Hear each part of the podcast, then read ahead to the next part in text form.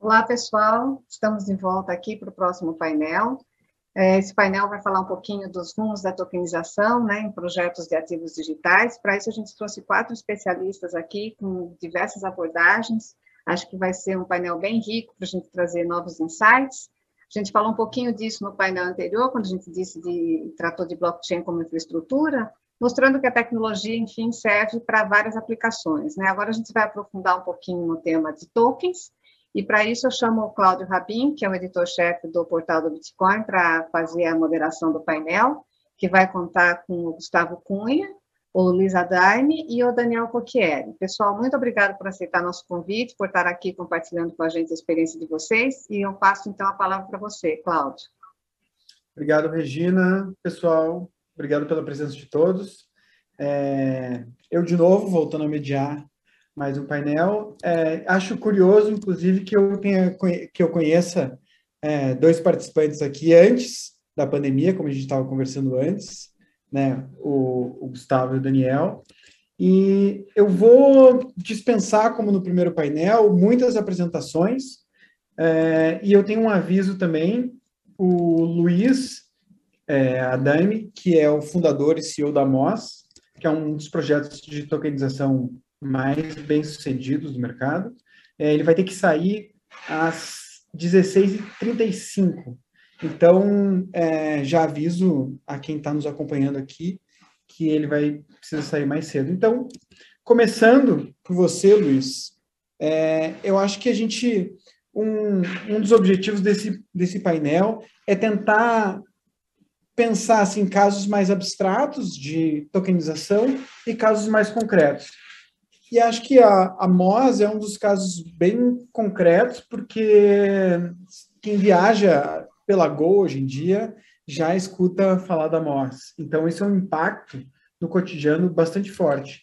Então, acho que o que a gente estava conversando antes é, é, eu vejo que hoje em dia tem um movimento muito forte, inclusive com a chegada do, do, da, de uma empresa, do cofundador da RAP, sobre tokens é, cujo foco é proteção da Amazônia. Então, eu queria que você falasse um pouco, virou moda, é, essa, virou uma tendência de moda no mercado, tem espaço para todo mundo, falta muito. Como, tá, como você avalia esses novos entrantes é, nesse mercado que a MOS foi pioneira? Claro, bom, super obrigado Cláudio, um prazer estar aqui com o Daniel, com o Gustavo.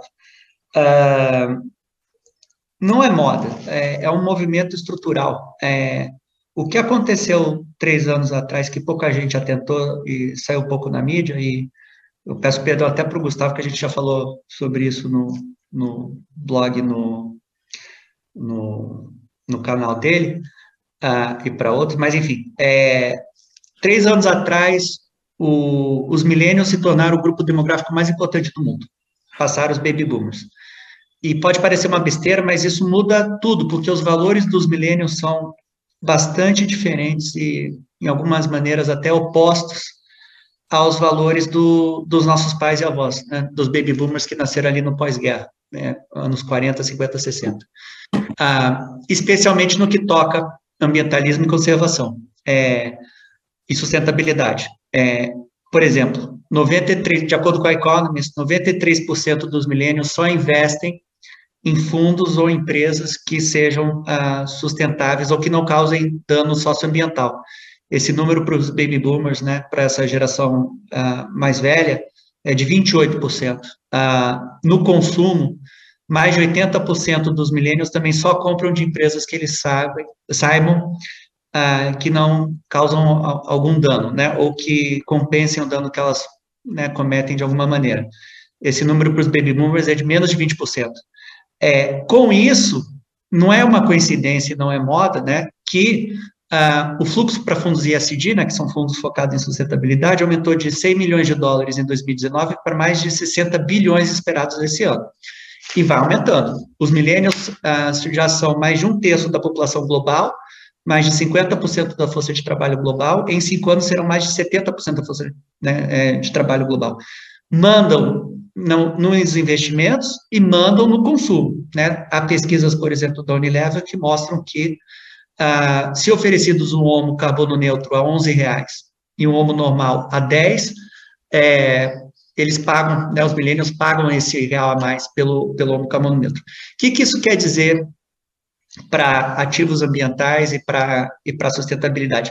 As empresas estão sendo forçadas né? Se não pelos governos em mercados regulados, onde o governo exige que as empresas comprem créditos de carbono, como na Califórnia, na Europa, na China, é pela demanda.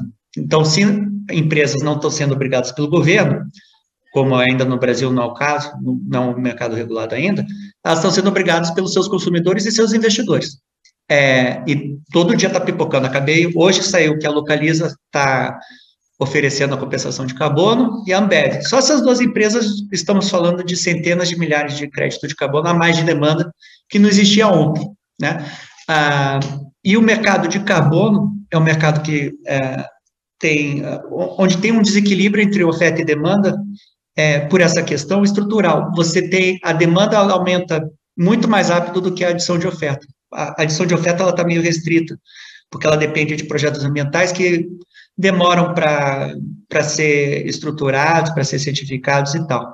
Ah, a razão pela qual a gente colocou em blockchain e a, a vantagem do blockchain para esses ativos ambientais é que no passado teve muita fraude, picaretagem né, em ativo ambiental. Se vendeu é, crédito de projeto que não existia, se vendeu o, o crédito que existia foi vendido mais de uma vez, e o blockchain, claro, uh, elimina essa questão uh, do double spending. E aí podem ser ou créditos fungíveis, nós trabalhamos com os dois, né? Ou NFTs, e a gente fez NFT de terra na Amazônia, uh, para acelerar, vamos dizer, o, o, trâmite e diminuir a burocracia de uma aquisição de um pedaço da floresta na Amazônia, é, ou os fungíveis, que são o, o, o MCO2, que foi listado na, no mercado Bitcoin, na Coinbase, na Gemini, etc.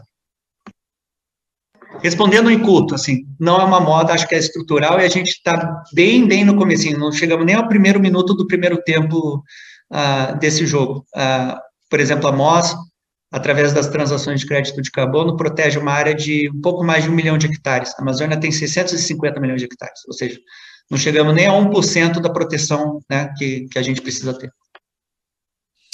É, é, quando, quando eu falo moda, assim, talvez seja um termo errado, Gustavo. É, uma coisa que eu que é perguntar para ti, é, como eu falei antes, né? Acho que desde 2018, 2019, a gente se conhece, e desde 2018, desde 2019, eu escuto sobre as grandes promessas e os grandes milagres da tokenização. Mas me parece que agora alguma coisa realmente destravou, que talvez existisse algum tipo de gargalo que eu desconheço e que o mercado ou estava engatinhando, não estava preparado. E não sei, você tem alguma tese, alguma perspectiva sobre o que, que foi o grande destravador desse mercado? O que, que mudou? Ah, é, eu acho, uh, Cláudio, antes de responder, acho obrigado por, por ter me chamado aqui, adoro discutir com esses dois craques aqui junto comigo também, acho bem legal. Tá, brigadão. É, mas, Cláudio, acho que tem, assim, um pouco a gente está muito em tecnologia. Eu lembro de eu fazer uma palestra na BitConf lá em 2017, falando que tudo ia ser tokenizado para amanhã. Né? Então, assim, você já via o mercado nessa tendência, estava uh, claro, só que uh, uma coisa é tecnologia, né? outra coisa é cultura, regulamentações, legislações e adaptação que é necessário para que, que essa tecnologia consiga, consiga vir. Então, acho que as primeiras coisas que começaram a tokenizar começaram a bater muito forte em tokenização de ativos financeiros. Né? Então, aquela ideia de tokenizar ativos imobiliários, etc., que foi um pouco que começou lá atrás, e aí bateu em setores, como o setor financeiro, que é muito regulado. Né? Então, muita regulação, muita legislação, e é difícil você fazer inovação num setor que é, que é bastante regulado como esse. Né? E aí, o que, que eu vi de lá para cá é um pouco essa, essa inovação dessas, desses tokens saírem para setores que são uh, mais, menos chatos do ponto de vista de regulação. Né? O setor de SG, ah, o setor, até os próprios NFTs, vamos dizer assim, a tokenização de arte, tokenização de de uh, jogadores de futebol, de créditos, de coisa, tokenização de, uh, de precatório, de tudo que ali que não entram muito nessa parte de valor imobiliário e não cai nessa regulamentação, que é uma regulamentação muito, muito fechada, que vem se adaptando, né? O que eu acho que a gente vê nesses últimos meses, acho que principalmente acelerando em 2000 e, e desde o começo de 2021, é que já está claro para os reguladores que isso vai acontecer. Né? Então, assim, eles, estão, eles vão precisar se adaptar a isso, e até esses setores muito regulados estão começando a fazer inovação em relação a isso. Os próprios sandbox do, do Banco Central mostra isso, o Lift, cara do Banco Central, uh, mostra isso, de que esses setores regulados estão vendo, até se a gente pegar num maneiro mais global, essa parte das moedas digitais dos bancos centrais já mostra isso também. Todos os bancos centrais grandes hoje estão testando aí, incluindo o Brasil, com seu real digital, a digitalização ou a tokenização até da moeda. Né? Então, assim, eu acho que para mim isso é uma tendência que vem vindo e que agora começa a acelerar, um pouco porque ela tem a sua própria maturidade, né, em termos da sociedade entender e ver o que, que é, né, outro por conta da, dos reguladores olharem e começarem a falar, ó, acho que vamos para aí mesmo, vamos adaptar as regulações. É, obrigado. É, Daniel, você tem um, um, já tem um histórico no mercado cripto, né? Já está desde a época da, da Bitcoin Trade, agora está é, com a LIC, e a LIC está nesse caminho exatamente de casos de uso de tokens. E eu fico imaginando, assim, que um pouco, em parte do teu, do teu trabalho, do trabalho, obviamente, da, da tua equipe, é assim, não exatamente testando, mas é caminhando entre os reguladores, próximo, e, e vendo com os usos, os, os usos é, o desenvolvimento dos produtos, aonde é possível ir. Então, eu queria que você comentasse um pouco assim como é a relação com os reguladores e como fica na criação desses novos produtos, uh, nesse contato com, com até onde pode ir, até onde não pode, enfim. Não, legal, Cláudio. É, assim, é, e é, é um pouco do que, que o Gustavo falou, né? Eu também, na época da Bitcoin Trade, desde 2017, eu sempre escutei muito falar sobre tokenização. É, tive alguns amigos que criaram negócios de tokenização e acabou não indo para frente, não porque o empreendedor era ruim ou porque o produto era ruim, era muito uma questão de time de mercado, né? Isso é muito importante quando você está é, criando um negócio, o time do mercado para aquilo ali, né? É, e aí agora o time parece que é, é, vem acontecendo, né? Mas para quem olha de fora, parece que é agora, né? O agora, mas já vem realmente toda essa agenda para trás aí de, de, sobre o assunto, né? Quando eu, quando eu, depois que eu vendi a Bitcoin Trade, né? Falei, ah, vou montar um business de tokenização, acho que é um time bom de mercado. É, a primeira coisa que a gente esbarra ali em tokenização, e eu focando no Brasil, é, é regulamentação, é CVM, né? É, ainda mais quando a gente olha aqui no caso da LIC, tá, é, Cláudio, ativos financeiros, o mercado de fato ali, mercado de capitais, que é onde você tem um mercado enorme, é, que tem é, uma tecnologia super ultra, é, super passada, que foi construída há anos aí, tem muita ineficiência, muito intermediário, muito back-office, uma série de coisas que quando a gente olha do ponto de vista de tecnologia, fala, cara, o blockchain aqui ele, ele encaixa muito bem como tecnologia, né? E como a gente pode é, conseguir dar os primeiros passos, né? E aí você vai começando a esbarrar. Né? A primeira é esbarrar, obviamente, no regulador. É, a gente tem, quando a gente fala de produtos financeiros, é, é, é esbarra muito na, na, na, nas normas da CVM. Então, aqui dentro da LIC, Cláudia, a gente, a gente tem algumas agendas, tá? A gente tentou, de uma maneira estratégica, é, trabalhar. Eu preciso construir cases, eu preciso sair da teoria, que é o que tem muito de tokenização, né? Se bater no Google artigos e artigos e artigos sobre tokenização, você vai achar é, muitos e de longa data. Como é que eu saio desses artigos e começo de fato a criar cases e conseguir com esses cases, por menor que eles sejam do ponto de vista financeiro, e até bom que sejam pequenos agora, porque você mitiga risco de algo tão novo, como é que eu consigo levar até o regulador, levar até o mercado financeiro para mostrar na prática o que, que é a tokenização, o que, que é o uso do blockchain, qual é o valor que ele agrega, né, é, e, e, e, etc. Né?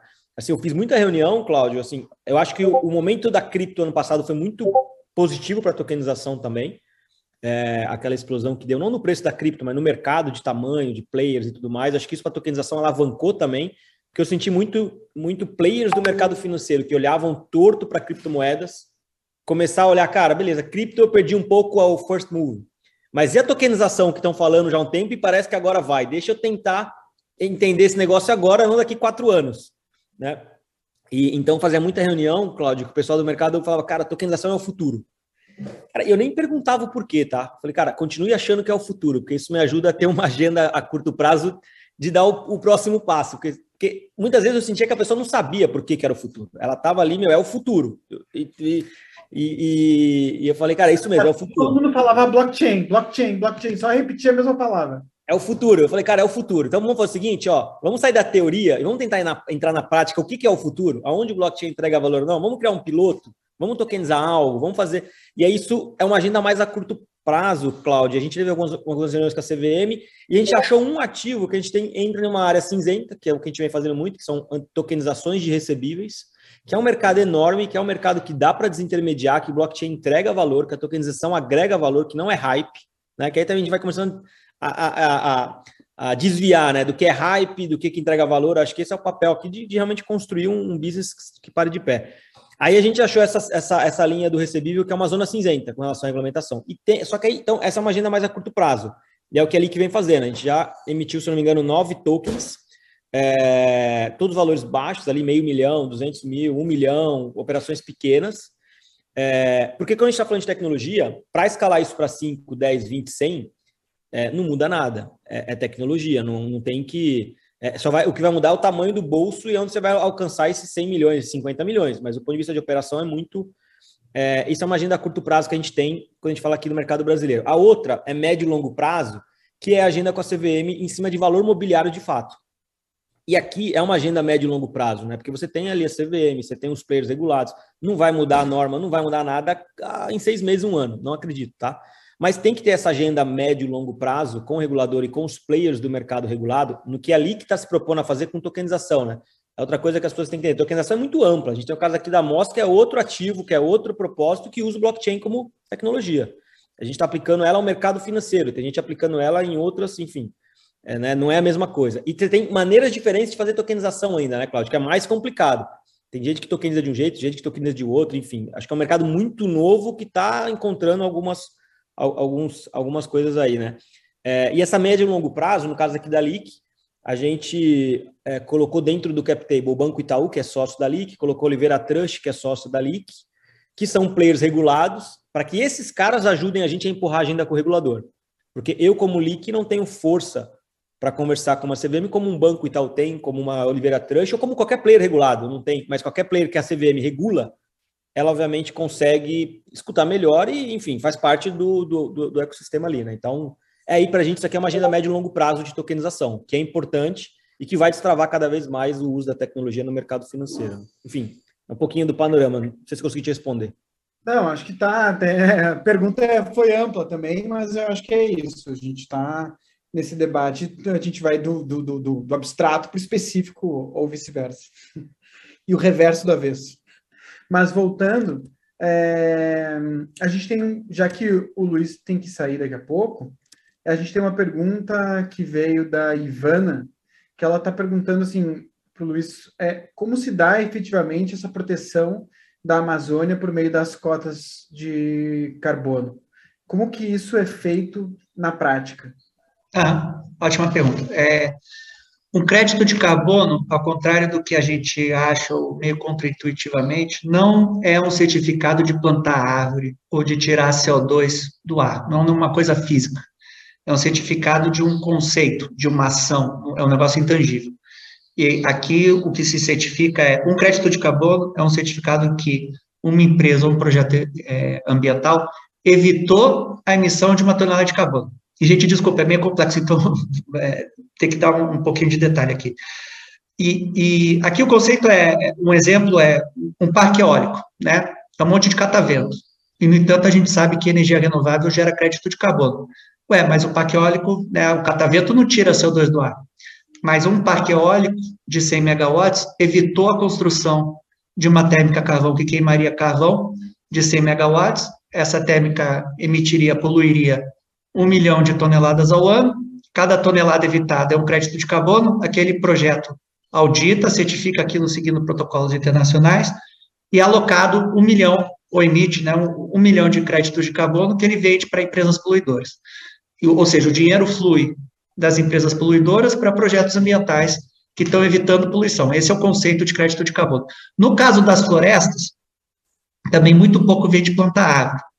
É, e as árvores, elas tiram é, CO2 do ar quando elas estão crescendo. Aliás, é uma falácia dizer que a Amazônia é o pulmão do mundo. A Amazônia, ela tira CO2 do ar durante o dia, mas ela é uma floresta madura e ela devolve para o ar quando ela está respirando. As árvores, elas tiram CO2 do ar quando elas estão crescendo, porque o, o CO2 sai né, do ar vai, e vai para as árvores como celulose, né, vai montando os troncos e, e as folhas. No caso do Brasil, ou de lugares de alto desmatamento, é, uma floresta é um grande estoque de carbono. Quando a gente queima a floresta, aquele carbono que está estocado nas árvores, ele vai para o ar como CO2, e aí você tem a poluição. Então, se você evita o desmatamento, você conserva uma área, e você audita e prova aquele trabalho de conservação, você evitou poluição. Dos 2 bilhões de toneladas que o Brasil é, polui por ano, é, 1 bilhão e 200 mil, né, é, desculpa, 1 bilhão e 200 milhões vem da gente queimar a nossa floresta, né? Então, o processo é, é da, de um, um, grande projeto de conservação de 100, 150 mil hectares, a referência, a, a cidade de São Paulo tem 150 mil hectares, ou seja, áreas enormes, conservam, e aí ao final do ano, ou no ano seguinte, chama uma auditoria que vê o trabalho de conservação e estima quanto que foi evitado de poluição. E aí aquele projeto emite créditos de carbono e vende para empresas poluidoras. E assim que a gente consegue, ou o sistema consegue remunerar, é, pagar quem conserva. É, é, é, meio esse o conceito, da gente monetizar o trabalho uh, de conservação ou descarbonização uh, da economia. Perfeito. É, Luiz, você quer, quer aproveitar a deixa? Sim, eu, eu só um, uma última palavra, uh, e eu, eu diria que o grande lance, assim como o Gustavo e o Daniel uh, mencionaram, é, você tem uma, há uma facilidade maior uh, nas NFTs em, em, setores, digamos, não financeiros, porque você tem uma utilidade ali para aquele token. Uh, no caso do crédito de carbono, é um caso muito especial, porque o crédito de carbono ele não expira, né? Então, ele é um utility token diferente, porque ele acaba sendo uma reserva de valor também. Ah, e tem no, no setor quem argumente ah, que o crédito de carbono vai ser o próximo ouro, é o ouro verde, né? Há os, uh, carbon maximalists, né? Assim como tem os maximalistas de Bitcoin, tem os de, os de carbono. É, num mundo onde nós temos que reduzir a poluição pela metade nos próximos 10 anos, ou seja, um baita desafio, para a sobrevivência da humanidade, o que, que vai valer mais? Ouro ou as árvores, né? À medida que as empresas são pressionadas cada vez mais para comprarem esse ativo que está se tornando cada vez mais escasso, e há, é um ativo escasso, é um ativo limitado, né? Tem um número X de átomos ou de moléculas, né, de, que incluam carbono no, no mundo. É, à medida que a gente vai, é, de uma certa maneira, refletindo esse ativo ah, ou, ou, traduzindo esse ativo em tokens fungíveis e não fungíveis e tal, ah, a gente vai permitindo acesso a esse ativo, que é um ativo que ainda está bastante desvalorizado ou bastante abaixo do, do valor de equilíbrio. O, o FMI, o London School of Economics, o Banco Central Europeu, todos estimam um preço de equilíbrio no mundo né, que levaria a uma, redução drástica da poluição no mundo, entre 100 e 200 dólares. Crédito de carbono no mercado voluntário e MCO2 token, que são equivalentes, está 10, ou seja, um negócio que potencialmente poderia multiplicar por mais de 10 vezes. E com isso eu deixo vocês, muito obrigado pelo convite, uh, e a gente fica em contato. Obrigado. Obrigado, Luiz. Até a próxima. Valeu, Luiz. É, Gustavo, voltando então para a nossa é, conversa, acho que dentro de um certo. Uh, não sei se o termo certo, talvez organograma ou taxonomia, dá para a gente separar um pouco. É, a gente tem token digital, token atrelado a ativo físico, a gente tem NFT, como navegar. E, ah, e ainda a gente estava falando antes, né? Pegando carona do que o Daniel estava falando também, que era de buzzword para lá, buzzword para cá. É, ainda tem tokens, é, é, tokenização e metaverso. É, como as pessoas podem navegar por esse ambiente onde é tanta tecnologia nova, é tanta palavra nova, e você tem um guia É, não. Essa eu não, não, você... não tenho, e é uma dificuldade, acho que todo mundo, a gente que está em cripto tem, porque todo dia tem a criação de, um, de, uma coisa nova, né? E como é que você atua em relação a isso, né? Ah, cara, eu acho assim, para as pessoas norm, comuns, vamos dizer assim, que não trabalham com tecnologia, que não estão na inovação, no blockchain, na cripto, etc., no dia a dia, ah, elas vão ver isso, elas não vão nem perceber o que está por trás. Né? Essa é o grande, grande coisa da, da, da, tecnologia. Por exemplo, pouca gente sabe como é que funciona a relação de, de IP da internet, entendeu? Sabe que a internet chega na tua casa via Wi-Fi e funciona.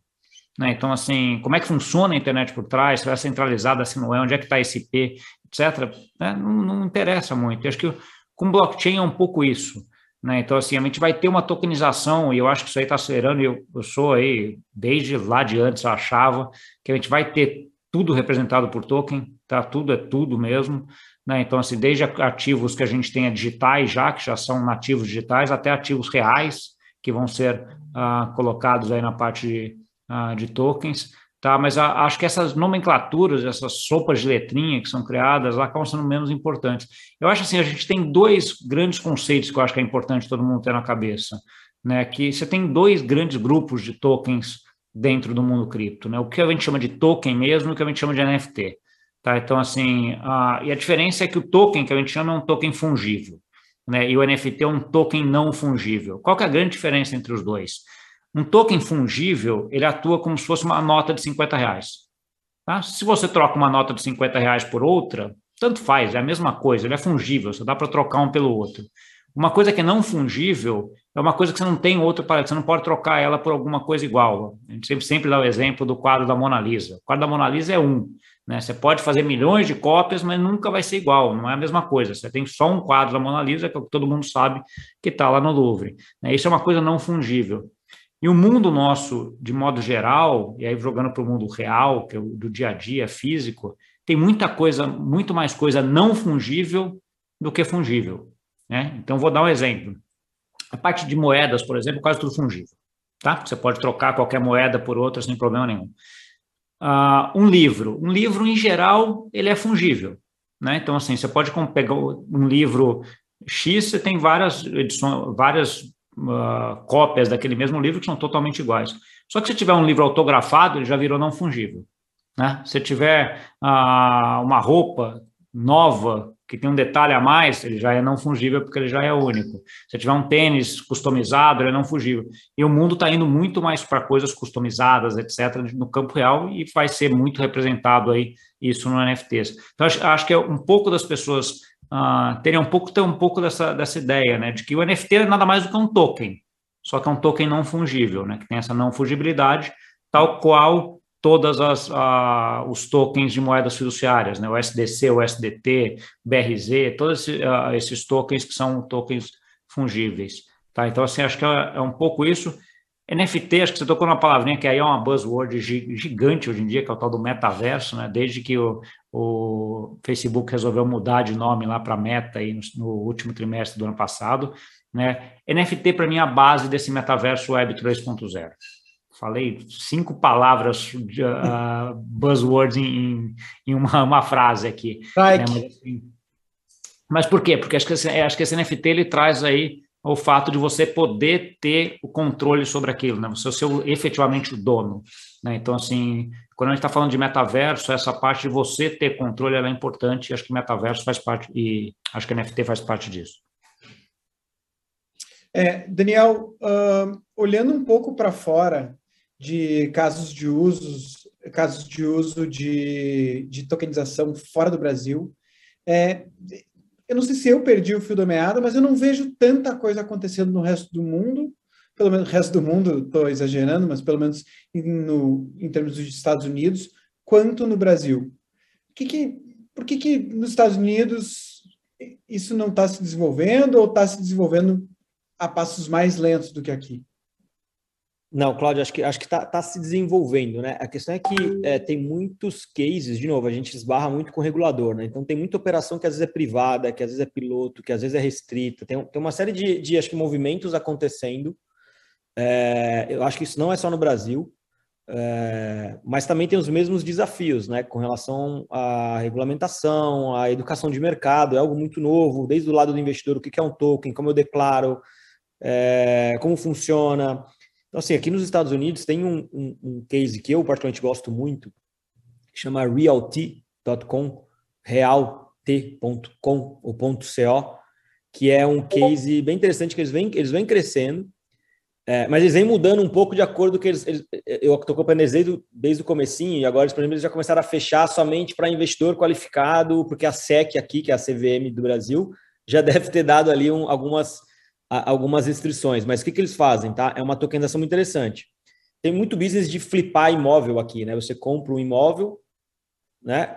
É, compra um imóvel, por exemplo, Detroit, Chicago, é uma região que caiu muito, então tinha muito imóvel barato, o pessoal abandonou. Teve acontecer algumas. Então tem um negócio aqui que é comum: você compra um imóvel por 30 mil dólares, reforma e põe para alugar. Né? Isso passa a te dar uma. Aqui, aqui, chama flipar. É, isso tem no mundo inteiro, né? Você fazer business nesse sentido. E esse, esse site, o que, ele faz? Ele pega um imóvel, ele começou muito forte em Chicago, compra esse imóvel, tokeniza esse imóvel, administra esse imóvel, e quem compra o token ganha o yield do aluguel desse imóvel.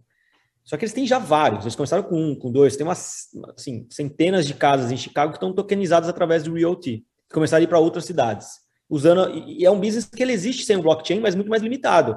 Ah, Daniel, você quer participar? Você quer investir? Quero. Ó, você tem que botar 100 mil dólares para comprar duas, três casas. Você tem que entrar com um ticket alto. Agora, eles, com a tokenização, eles conseguiram escalar para que o investidor coloque é, é, um valor menor. Só que aí entra a questão da regulamentação. Na hora que eles começaram, a SEC já falou: ó, isso aí vai ter que ser para investidor qualificado. Aí volta a limitar para a gente que tem aqui nos Estados Unidos investidor qualificado, acho que é mais de um ou dois milhões de dólares. Com, e aqui é um, né, Gustavo? E aqui é comprovado. No Brasil, na normativa 58 da CVM, basta o investidor falar, eu sou. E aí fica a risco do Daniel, se eu não for um investidor qualificado, não adianta chorar para a CVM depois, porque eu falei que eu sou. Aqui nos Estados Unidos, você é obrigado a, por exemplo, no site da Realty, a comprovar. Manda lá a documentação que eu tenho um milhão de dólares de investimento para que eles permitam eu entrar nesse mercado. Então, é um pouco mais... Mas existe, é um case é um mercado super novo, assim, Cláudio. Olhando isso para frente, eu costumo falar que a tokenização, a gente está tendo a oportunidade que quem não teve de olhar Bitcoin em 2017, ver o quanto o mercado de cripto cresceu de 2017 para cá, como negócio, como oportunidades. A tokenização, para mim, está em um momento, se fosse criar um paralelo, muito parecido. Olhar a tokenização daqui 3, 4 anos, eu acho que vai ser outro mercado. Então, quem está, obviamente, tentando olhar ela agora, pode ter um grande upside aí lá na frente, como teve quem olhou criptomoedas lá atrás seja investindo no ativo, seja montando negócio, seja de alguma maneira criando ali no ecossistema, né? Então, e aí um case interessante falando no Brasil, Claudio, não sei se tem tempo, é, e aí puxando aqui para o nosso lado, a gente acabou de lançar hoje uma oferta que é o token da Solubil, que é o Biotoken, que é um token lastreado em três recebíveis da Solubil. Solubil é uma empresa que já até emitiu CRA no mercado, né? CRA é certificado de recebíveis agrícolas, emitiu um CRA de 100 milhões no mercado de capitais. É uma empresa que vai faturar 300 milhões esse ano, é uma empresa que mexe com agro, grande. E, e qual é o problema, às vezes, né? Para emitir um CRA, ela tem que represar ativos. Então, ela não pode emitir um CRA de 200 mil, de 500 mil, de um milhão, de um milhão e meio. Ela tem que ficar gerando ativos no negócio dela. Quando ela tem lá 20, 30, 50, 100 milhões, ela chama uma galera do mercado para, entre 90 a 120 dias, montar um CRA e aí depois ir no mercado de capitais vender esse, esse CRA. Né? É uma operação cara, demorada, complexa e que é ineficiente. Com a tokenização, ela pegou um ativo, um ativo que é o mesmo que está no CRA, tá? Que é o certificado de recebíveis agrícolas, para quem não. É o, é o mesmo que está no CRA. Ela pegou um ativo, que é um recebível dela, ela tem um a receber dentro do mercado do business dela. Ela pegou, tokenizou isso e está dando a oportunidade da gente investir nesse ativo. É, e ela conseguiu fazer o funnel, vender esse ativo para um veículo mais barato, mais eficiente, mais rápido. Então, e está desintermediando. A, blockchain aqui desintermediou então, assim, esses são alguns exemplos que a gente olha no futuro crescendo, né? Então, esse token da Solubil, a gente lançou a oferta hoje às, às 10 da manhã, terminou agora. Um pouco antes da gente abrir a live aqui, já, já vendeu todos os tokens. Era uma oferta pequena, 180 mil. Agora, fazer uma oferta dessa de um milhão, de um milhão e meio, de 500, de 5, é, não muda nada para a gente, porque é 100% tecnologia, né? não é mais caro, não é mais barato, não tem que chamar mais. Então, esse é um pouco do poder da tokenização, mas que ainda tem, tem ainda uma. Eu brinco que a gente está. É, a gente está. Eu tive um, um papo com, com, um amigo hoje, ele falou, ele fez uma. É, a gente está tirando o matagal, né? Fazendo a estrada de terra agora. Então a gente está capinando, arrancando o matagal da frente, fazendo a estrada de terra. E daqui a pouco tem que botar um asfalto. Daqui a pouco tem que começar a. Então a gente está nesse momento, né? De mercado, se for criar um paralelo aqui, meio que. O mercado da tokenização é muito novo. No mundo inteiro, não só aqui, né? É, como todo mercado novo também gera riscos e incertezas, né? Tem uma pergunta do público, é, o José é, Anaildo Soares. Gustavo, se você quiser pegar essa, é, ele pergunta o seguinte, né? Esses tokens podem ser apresentados de uma forma corrupta por alguém que quer se aproveitar, quer aproveitar desse universo cripto para mostrar um projeto falso e daí roubar o financiamento dos investidores desses tokens? É, acho que dá para ampliar um pouco, Gustavo, de, assim, todo mercado tem agentes corruptos, isso é, é comum, a gente vê muito isso em novas fronteiras de tecnologia, sobretudo, mas acho que dá para ampliar e falar dos, dos maus atores, mas também pegar, assim, o que, que a gente vê de risco? Para eu não quero estragar a festa também, né? Mas eu acho que tem que colocar isso em perspectiva. Não, sim, a, a, acho que é importante, claro. E, e, aí olhando pela perspectiva de investimento, acho que a primeira coisa você nunca investe em coisa que você não sabe o que é. Essa é a regra para investir em qualquer coisa. Né? Então, assim, antes de você investir num token, num ativo, ou até num tesouro direto, você tem que saber o que, que é. Desculpa, né? Então, assim, desculpa, a... mas é a primeira regra a ser quebrada também, né? Exato. Então, assim, as pessoas vêm com alguém que vai lá. E tem outro ponto que é outra coisa que é super importante no planejamento financeiro, em finanças de modo geral. Se tem alguma coisa pagando mais do que a taxa livre de risco, tem risco. Tá? Então, assim, o conceito de taxa livre de risco não é exatamente taxa livre de risco, mas é o que o país daquela moeda paga. Então, assim, se tem alguma coisa pagando mais do que o CDI paga, tem risco maior do que o CDI. Se ela está pagando muito mais do que o CDI, tem risco maior. Então, assim, isso é uma coisa, são dois conceitos que a gente tem, tem que olhar sempre. Então, assim, cara, se você sempre seguir a regrinha de, cara, entender o que você está fazendo, entender a fazer a pesquisa mesmo, cripto tem o, o, o né, que a gente chama do, do your own uh, research, ou seja, você procura o que, que, que, que é, tenta entender antes de investir, acho que é super importante isso para qualquer coisa, uh, acho que é, que é importante uh, a gente ir atrás. Ah, e outra, começar devagar também, né? Então, assim, você não vai pegar 100% do teu patrimônio e colocar numa coisa que você acha que é muito bom, mas você não tem certeza. Começa devagar e vai, vai crescendo. Acho que esse é um ponto. Eu acho que tem uma outra coisa também que acho que é importante. É, tem pessoas que já estão aí com credibilidade suficiente, já fazendo isso há muito tempo. Né? Então, assim, vamos pegar aqui até o Adam e o próprio uh, Coqueri. Cara, já estão aí há muito tempo fazendo isso aqui, já tem uma reputação, estão montando coisas uh, legais, etc ah, críveis, certas, corretas, do modo correto, falando com o regulador. Então, assim, cara, entendeu? Ah, já, aí já tem muito menos risco do que um cara que está começando agora, por exemplo, que você não sabe quem é, que não está não tá conhecendo, que não tem uma história pregressa nisso daqui. Né? Então, assim, isso faz parte da tua pesquisa, de você entender não só o ativo, mas o que está por trás, a empresa, etc. Então, assim, ah, acho que essa é uma coisa muito boa que cripto traz, uh, e que talvez no mercado financeiro as pessoas estejam desacostumadas até por mecanismos de salvaguarda do mercado financeiro. Né? Então, assim, tem muita gente que faz aquele ah, compra CDB dentro do FGC, por exemplo. Né? Porque se o banco quebrar ou não, não tem problema nenhum. Tá? O FGC cobre. Né? Então, assim, cara, o conceito está errado, na minha, na minha opinião. Você não pode, você tem que ver onde você está investindo, entendendo o que você está investindo e não acreditando no seguro que você vai ter em relação àquilo. Né? O seguro é um, um segundo layer, né? um segundo ponto em relação a, ao negócio. O cripto não tem esse segundo. Tem algumas estruturas sendo construídas em termos de, uh, de seguro, etc., mas não existe ainda. Tá? Então, assim, aquela história, entrou coisa, mas acho que é um pouco isso entenda onde você está investindo, entenda que se a coisa está pagando um pouquinho a mais, ela tem o risco, entenda esses riscos. Acho que é você seguindo isso daqui, eu acho que você já sai de muita coisa aí. É, uh, Bruno, do público, comenta que negócio sem risco não é negócio. E ganho de capital rápido demais é golpe, diz ele. Mas aí, fazendo um pouco, continuando um pouco contigo, Gustavo, de só um exercício também de olhar para o que está acontecendo de olhar um pouco para o futuro, a própria é, B3 já está fazendo algum ensaio sobre rumos de tokenização, né? Você vê é, eu, eu acho assim, para mim, continuo, a mesma posição que eu tinha em 2016, 2017, quando eu fiz lá a palestra, o mundo vai ser tokenizado, eu tenho agora, assim, vai ser. Né? Então, assim, eu talvez eu acho que o ponto é, é talvez o time, até um pouquinho o Coquieri comentou que acho que é, que é importante. Não adianta você montar um negócio de tokenização num time muito errado, você acaba não conseguindo sobreviver até quando o negócio começa a andar.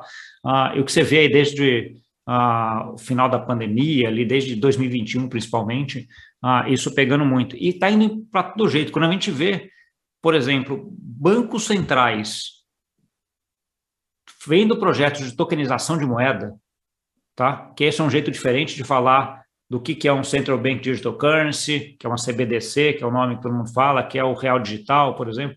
Isso aí é, é, é criar um token no final das contas. Né? Colocar, utilizar essa tecnologia aí uh, do blockchain, que é uma tecnologia muito mais eficiente que grande parte dos, dos sistemas legados do mercado financeiro uh, tradicional. Eu costumo dizer assim, quando eu, quando eu comecei a entender um pouco mais de Bitcoin, ou da tecnologia por trás dele, o Bitcoin, para mim, é a primeira, o primeiro caso de uso de uma tecnologia chamada blockchain. Tá? Então, assim, que gerou aí vários casos de uso uh, depois para frente. Foi em 2015, quando eu consegui, com um amigo, fazer uma transferência de Bitcoin ele tá dos Estados Unidos para o Brasil em 10 minutos. Na que eu olhei aquilo, eu falei, cara, o câmbio demora dois dias para chegar. Como é que esse dinheiro saiu daí, do teu celular aí para o meu celular daqui, em coisa do dinheiro, né, no caso do Bitcoin, mas de qualquer forma isso poderia ser qualquer coisa ali que você estaria transmitindo em 10 minutos de um lugar para outro. Estamos falando de 2015. Hoje nós estamos em 2022, né? Eu moro aqui em Portugal. Fecha um câmbio do Brasil para trazer o dinheiro para cá, no mercado tradicional. O mais rápido que você vai achar ali, se for muito rápido, ele te chega no mesmo dia, né? Mas a grande maioria vai demorar dois dias. Né? Então, assim, eu acho que esse essa diferença uh, em termos de tecnologia é, é, grosseira e continua sete anos depois. E a tecnologia está aí para eles usarem desde então. Né? Então, assim, uh, eu acho que é questão de, de tempo para essa tecnologia começar a dominar mais e entrar mais. E acho que está acelerando agora. É, Daniel, a gente falou antes, e, e, essa conversa girou bastante em torno de buzzwords, e antes você usou uma analogia divertida que é a capinando, arrancando ali os, os matinhos do mercado e para ver, para ver o que, que tem, né? É, mas, mas num exercício, talvez um pouco de até de futurologia, assim, o que, que mais tem pela frente? O que está nas outras fronteiras? E a gente falou do, do matinho fechado, mas o que está depois da floresta, da mata fechada? Boa pergunta, Cláudio. Eu não sei, se eu soubesse, o, não, você deve ter algum olhar, você deve estar, não, quero, não precisa entregar o, o ouro, mas assim, um pouco de um exercício de olhar mesmo, né? Brincadeira, não, brincadeira. Eu digo assim, é que ninguém convicções, mas acho que ainda tem muito trabalho aí pela frente nessa área de, de, de, de, dentro do que a gente quer aqui como LIC, que é aproximar o mercado de capitais da tecnologia do blockchain das criptomoedas. É, eu acho que em algum momento muitas operações do mercado de capitais é, é, vai estar usando o blockchain como infraestrutura, tá? É, então, por trás tem um blockchain é, nesses produtos que a gente conhece hoje do mercado, FDICs, CRIs, CRAS, fundos, é, IPOs, e a gente pode separar talvez mais produtos aí que o mercado financeiro tem, que poderia estar e vai usar o blockchain como infraestrutura. Aí aqui a gente está falando do blockchain como infraestrutura. A visão que eu tenho de token, Cláudio, é, é, é vamos criar, é bom sempre criar paralelos, né, que as pessoas conseguem tentar entender ou, ou associar, né?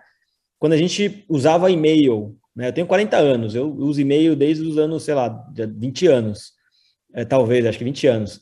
É, eu tinha que saber a porta SMTP, eu tinha que saber a porta POP, eu tinha que é, é programar, eu tinha quase que programar para configurar para mandar um e-mail, né? Cara, hoje a gente tem uma UX fantástica em vários. Você só pega o e-mail do cloud e manda.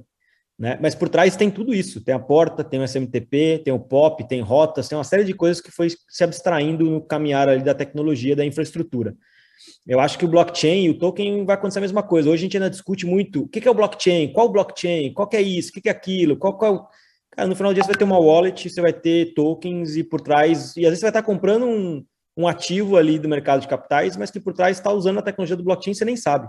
Ela é infraestrutura, não necessariamente você investidor ou emissor tem que estar tá, né, É, então, assim, esse é um pouco da visão que eu acho que pode acontecer, tá, Cláudio? Assim, lá na frente, né? O blockchain, de fato, sendo infraestrutura para esses produtos financeiros. Agora, de novo, cara, blockchain pode ser aplicado para N coisas, né? A gente está aqui, eu estou dando um exemplo do que ali que está olhando. Você tem blockchain para rastreabilidade, você tem blockchain para outros tipos de ativos alternativos, você tem blockchain para as criptomoedas que usam blockchain.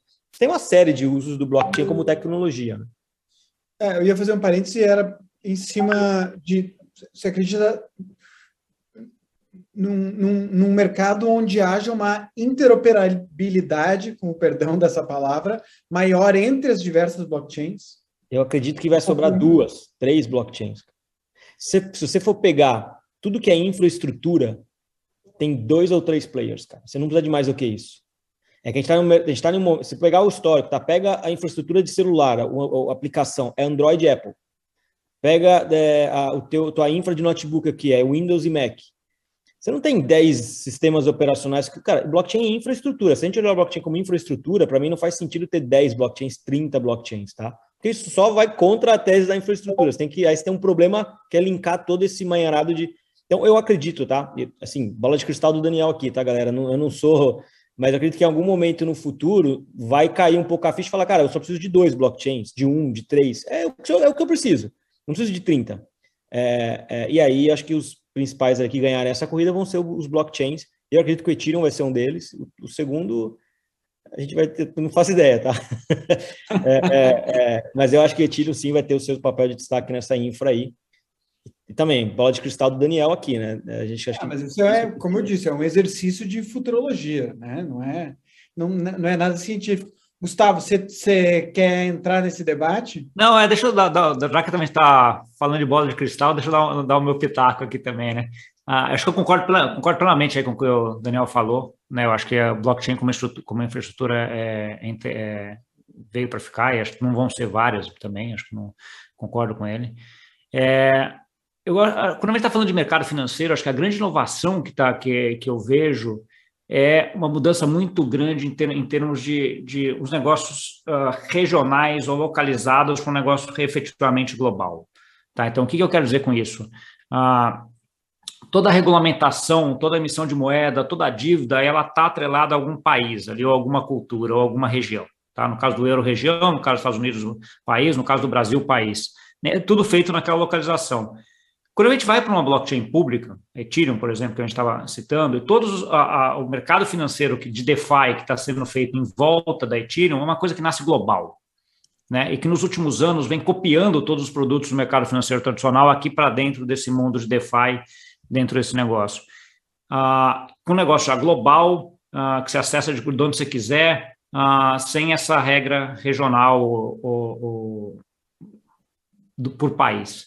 Tá, então, assim, eu acho que isso daqui vai criar muita conflito aqui, conflito no bom sentido, né, de, uh, de trazer inovações para os dois lados, de trazer um olhar uh, dos dois lados que acho que é, que é importante. Eu acho que o pulo do gato vai ser quando essas estruturas de DeFi começarem a fazer produtos que só cabem aqui dentro.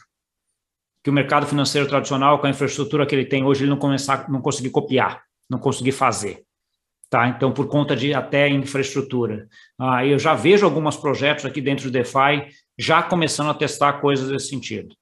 Tá, então, assim, tem um conceito de money streaming, por exemplo, que é, que é aqui de, de uh, muito de cripto, né, que você pode criar uma operação a cada bloco, no caso da Ethereum, ali a cada mais ou menos 15 segundos, né, poder fazer com que você tenha ali um dinheiro pingando uma, a cada 15 segundos, que no caso do mercado financeiro tradicional é inviável de ser, de ser feito, né, para dizer para dizer o mínimo. Você tem hoje mais ou menos só 60 países que têm sistemas de pagamento instantâneo que nem o Pix no Brasil. Né? Então, assim, é pouca gente. O resto uh, ainda está, e os Estados Unidos incluído, né, ainda está em sistemas do, do, TED nosso ainda. Né? Então, Sim. assim, o Pix, o Pix saiu hoje, né, os resultados do primeiro trimestre do Pix, do, último trimestre do, do ano passado, bateu o número de transações de cartão de crédito. Né? Então, assim, cara, espetacular o sucesso do negócio, todo mundo usando, etc. E acho que, que mostra que assim, a população, na hora que você traz uma solução boa, com um ex bom, seguro, que funciona, ah, vai usar. Né? E acho que cripto tem um pouco disso e blockchain tem um pouco disso. Se você jogar isso, sair do, do nível regional ou do nível do país para o negócio mundial, como é o caso de DeFi e a, e, e a rede Ethereum, acho que pode ter uma transformação grande aí nessas barreiras geográficas, vai. Então, assim, um pouquinho, falando um pouquinho do que eu acho aí para frente em termos de bola de cristal, vai. Sim. É, a gente tem mais cinco minutinhos. Daniel, chegou uma pergunta boa aqui, é, do Paulo Alexandre. Ele, essa é a tese polêmica, né? É, ele pergunta se uma quantidade reduzida de blockchains não iria contra a tese da descentralização. Se projetos como a Polkadot, por exemplo, com blockchain, é, é, projetos como a Polkadot, com blockchains conectadas, morreriam? Essa é a pergunta dele. E aí, eu não sei se é, a gente tem mais uns cinco minutinhos, se já quer, pode responder talvez e fazer algum comentário final, ou fica à vontade. É, eu acho que contra a tese da descentralização, não, né? porque você pegar o blockchain do Ethereum, que, é, e aí, se eu não me engano, é o mais descentralizado de todos eles, né? Se eu não me engano, aqui para não cometer, mas quase 99,9% que é o mais descentralizado, né? É, não, não, não, quebra a tese, né? Ou seja, você continua tendo um blockchain muito descentralizado para você usar ele como infraestrutura. É, assim, de novo, é bola de cristal, né? Pode ser que a gente tenha aí os 10, 20 blockchains, 30, 50, 100, e o mundo segue usando todos eles e a coisa. Mas eu não, eu não acredito, eu acho que em algum momento isso, isso se torna uma dor que o mercado não precisa. De novo, eu, a sessão que eu tenho aqui é: eu preciso de um blockchain. Vai me atender, e dois para ter uma redundância ali, que é o que eu quero a infraestrutura, três e acabou. Assim, não preciso de dez opções. Vai, dar, vai me dar trabalho e vai dar trabalho para o mercado, que aí tudo bem, entra um Polkadot para resolver esse trabalho é, é, é, um dos exemplos que ele deu, talvez, mas enfim, parando para pensar um pouco nisso, eu não sei. É, mas o que de fato hoje a gente tem, né? É, 30 blockchains aí, uma cacetada de aplicações sendo desenvolvidas, muitas repetidas, porque é muito código livre, o cara lança um protocolo no blockchain, replica no outro, replica no outro, fica um pinga-pinga de dinheiro nos pools entrando. Algumas coisas que eu acho que para mim é, aproveita quem entende, tenta é, arbitrar ali em algumas questões, tenta andar nesse mercado, mas não vejo no futuro fazer muito sentido algumas coisas. Tem muita coisa animal sendo construída, mas algumas coisas eu fico na dúvida ali do, de como vai, vai seguir, né? Mas eu acho que contra a tese da, da centralização, eu não vejo nenhum, nenhum. Não, muito pelo contrário. O blockchain de tiro vai ser é o mais centralizado e vai continuar sendo e seria, enfim. É, eu acho que não, né? Mas, mas assim, até é uma opinião, de novo, posso estar totalmente enganado e aconteceu o oposto. Acho que a gente está num momento do mercado muito, muito ainda no começo. Muito, muito ainda no começo. Então, é, a gente tem que acompanhar, né? Acho que o papel nosso aqui, o meu como empreendedor, é realmente acompanhar. Se tiver 30 blockchains, os 30 estiver entregando valor, realmente faz sentido. Eu, como plataforma, tenho que me conectar nos 30 ou fazer, usar alguma bridge, eu tenho que, enfim, tem que usar. Agora, hoje eu não percebo essa, essa necessidade de ter tantos blockchains como infra, né? Não, o que você está fazendo, na verdade, pelo que eu entendi, é um paralelo com o que aconteceu no caminho no histórico da internet, que é o mercado, sei lá, antigamente eram é, é, tem duas empresas hoje em dia que quase monopolizam a transmissão de conteúdo do, na internet, Google e, e Facebook. Claro, agora tem os chineses também que estão chegando mais forte, mas é, é um pouco isso. Seria essa, esse o paralelo que você está fazendo. É, eu estou tentando entregar uma infraestrutura de tecnologia para o mercado de capitais, um, dos negócios da LIC, para que a gente consiga desintermediar um pouco esse mercado. Porque eu não acredito, assim, não é que eu não acredito, tá? Mas acho que a desintermediação completa, conectar o, o cloud direto com. Falando mercado de capitais, tá, galera? Porque, de novo, a aplicação você pode ir para lá e para cá. Tô falando desses eu não acho que eu não sei se funcionaria em escala, entendeu? Eu acho que tem alguns papéis que continuam e a tecnologia está ali para melhorar algumas coisas e desintermediar, enfim. Mas é, é, é, eu sempre falo aqui no mercado de capitais, Cláudio, que tem, tem dois valores principais para mim, tá? São os mais importantes: dono do ativo e dono do dinheiro, cara. Esses caras aqui é o que mandam no mercado de capitais. É o cara que tem um ativo e quer dinheiro, e é o cara que tem dinheiro e quer o ativo. Cara, tudo que está aqui no meio entre eles são intermediadores. Todos. Você pode colocar 20 intermediadores aqui para conectar esses caras, todo mundo espremendo e mordendo dos dois, ou você pode colocar três. Eu não acho que direto funciona, tá? É, assim, tenho lá as minhas dúvidas. Mas pode funcionar também, de novo. Quem sou eu? Talvez a gente tenha etapas, né? Olhando aqui 10 anos, geração de. Cara, vamos olhar aqui, eu estou tentando olhar um exercício da minha companhia 3, 4 anos. O que, que eu acho que dá para avançar usando a tecnologia? Então, entre o cloud que quer investir em ativo e entre a empresa que tem um ativo e quer funding, Cara, tem pessoas aqui no meio, tem empresas. Quanto mais gente aqui, mais o Cláudio vai ter um retorno pior pelo dinheiro dele, mais o Gustavo da empresa, dando exemplo, vai ter um dinheiro caro para ele. E quem está e quem tá ganhando é esses caras no meio. A visão dali que é tirar o que dá desse meio e conectar esses caras com menos intermediários usando a tecnologia do blockchain, cara. É isso que a gente quer fazer. Tá? Então, esse é um pouco da nossa tese quando a gente olha o mercado de capitais. E até passando a palavra para o Gustavo dos cinco minutos, bom, quero agradecer demais o convite aí. É, poxa, é sempre que precisar, eu acho que a tokenização está na. É, eu até brinco, eu brinco muito. Eu, eu, ensinei minha mãe, por quatro anos eu tive que falar para minha mãe o que era Bitcoin, na época da Bitcoin Trade, até ela aprender o que é Bitcoin. Agora eu recomecei do zero, ensinando ela o que é tokenização. Né? Quando ela aprendeu o que é criptomoedas, agora eu ela falou, pô, filho, agora tokenização, o que, que é isso? Então tem mais quatro anos aí para ensinar ela sobre o que, que é, é tokenização. E, e, esses eventos é, é, são oportunidades da gente é, debater e, e, e, trocar conhecimento. Então, obrigado pelo, pelo convite aí, Cláudio. Parabéns pelo trabalho. Prazer. Gustavo. Acho que queria, queria agradecer também pelo convite. Acho que é ótimo sempre trazer a informação e, e discutir sobre isso. Acho que concordo com, com Coquier. Acho que tokenização é um negócio que está começando ainda, veio para ficar. a gente não sabe ainda muito como tudo que é inovação, né? Você não sabe ainda onde é o ponto final, mas você já tem traçando o caminho e vai ajustando esse caminho à medida que ele vai desenvolvendo, né? E acho que eventos como esse aqui, as pessoas que participam desses eventos, acho que é muito importante para abrir a cabeça e perguntar e ver alguma coisa para você começar a traçar esse caminho aí melhor aí para você também, tá bom? E obrigado pelo convite, é sempre um prazer aqui vir falar contigo, Cláudio. Cara, foi um prazer. É... Obrigado, Gustavo, obrigado, Daniel. Regina, contigo.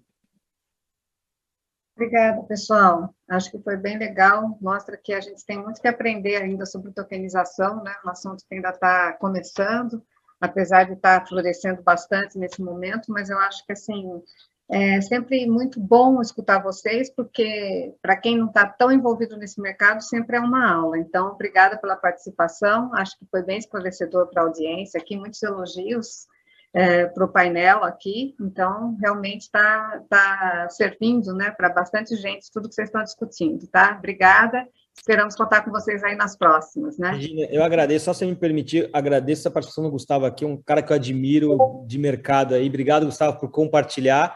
É, e... é mútuo, Coquieri, também. Acho que vamos fazendo, vamos fazendo junto aí, vamos trazendo educação e mudando isso junto, né? Acho que é um pouco dessa ideia. Vamos lá, obrigado, gente. Valeu, obrigadão. Obrigada a vocês.